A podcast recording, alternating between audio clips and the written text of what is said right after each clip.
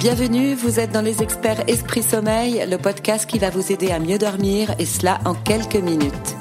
Se réveiller en pleine nuit, avoir du mal à s'endormir, se réveiller fatigué le matin, nous sommes trop nombreux à connaître ces troubles du sommeil. Le mal dormir est vraiment devenu le mal du siècle. En cause, nos nouveaux modes de vie, le développement du stress, la surexposition aux écrans ou encore la pollution sonore et lumineuse. Alors, pour vous aider, au micro, les experts Esprit Sommeil répondent à toutes vos questions. Ils sont médecins, sportifs, consultants, ingénieurs ou encore chercheurs et ils vous livrent les clés d'un meilleur sommeil. Écoutez, vous êtes sur la voie du bien-être.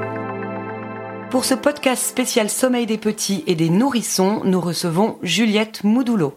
Juliette est consultante et spécialiste du sommeil des bébés et des enfants jusqu'à l'âge de 10 ans. Elle conseille et accompagne les parents qui souhaitent améliorer le sommeil de leurs enfants. Vous pouvez donc la retrouver ou la contacter sur son blog www.fedeboref.fr, fait comme une bonne fée. Nous parlons avec elle tout de suite du moment crucial de l'endormissement des enfants le soir venu. Bonjour Juliette Moudoulot. Bonjour. Alors à partir de 18 mois, 24 mois, l'endormissement de nos enfants le soir peut être un petit peu plus compliqué qu'avant. Un peu de résistance, peut-être un peu d'angoisse. Que conseillez-vous aux parents de mettre en place pour aider justement nos enfants à s'endormir plus sereinement? Alors déjà, voilà, il faut savoir que c'est vraiment l'âge, euh, comme on dit, euh, comme les Anglais disent, euh, the terrible twos, l'âge où l'enfant va vraiment tester les limites.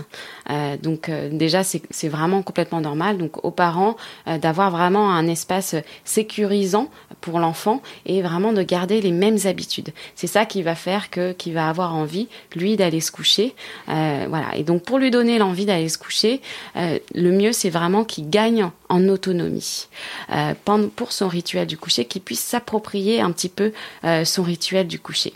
Alors, ce rituel du coucher, qu'est-ce qui est important? Déjà, numéro un, on l'entend partout, mais c'est vraiment très important, c'est de bannir tous les écrans le soir. Et quand je dis les écrans, on pense parfois que télévision, mais je parle aussi des tablettes et des téléphones portables. Aucun écran au moins une heure avant le coucher, et deux heures, c'est encore mieux. Pourquoi? Parce que ça va euh, empêcher la production de mélatonine chez nos enfants. C'est la lumière bleue des écrans dont on parle Exactement. Mm. Exactement la lumière bleue. La deuxième, euh, le deuxième conseil, donc c'est vraiment d'avoir une ambiance tamisée, une ambiance calme, une ambiance où on va euh, baisser un petit peu la lumière. On va mettre une lumière orangée, voire rouge, si on a, par exemple, pour euh, amener euh, ben, la mélatonine, encore une fois, euh, pour l'aider à la synthèse de cette, hormone. Dans le rituel, on peut avoir un petit, un petit débarbouillage ou un petit bain, enfin une petite séance hygiène. c'est très bien pour les enfants. Et puis, et puis une séance histoire. ça, c'est vrai que c'est un peu le must-have. Mais il faut que ce soit un moment de plaisir. C'est-à-dire que moi, ce que je dis toujours aux parents, c'est que si l'histoire, c'est un moment qui vous plaît pas tellement, que c'est un petit peu la punition, ça vaut pas le coup. Il faut que ce soit quelque chose où tout le monde prend plaisir, parce que l'enfant le sent, ça. Un moment partagé entre les parents et l'enfant. Mm. Exactement. Mais un moment partagé qui est calme. Donc on va éviter euh, les jeux excitants euh, et, euh, et, voilà, on va plutôt choisir quelque chose de, de calme. Et puis, mon dernier conseil, c'est de ne pas avoir le repas trop proche du coucher. Parce que bien souvent, le soir, on sait bien comment on est. Euh, on a nos vies à 100 à l'heure. On rentre du travail, euh, clac, clac, vite, on se dépêche, on se dépêche. Euh, c'est bien d'essayer de prévoir un, un, dîner qui est déjà prêt pour pouvoir simplement, par exemple, le réchauffer et avoir un temps c'est bien d'avoir une heure entre la fin du repas et puis le coucher du soir, euh, parce que la digestion, ben, c'est pas, ça ne favorise pas l'endormissement. Un repas peut-être vers 19h et un, coucher vers 20h ou 20h30. Voilà, voire même un petit mm. peu plus tôt. Et c'est vrai que qu'en France, on a tendance à avoir un gros dîner.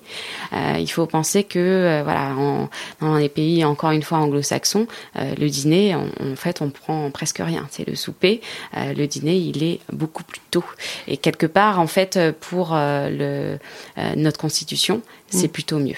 Et le soir, on va aussi bannir les protéines et vraiment avoir simplement des légumes et des féculents, parce que l'association et féculents, en tout cas protéines animales, c'est quelque chose qui se digère assez mal.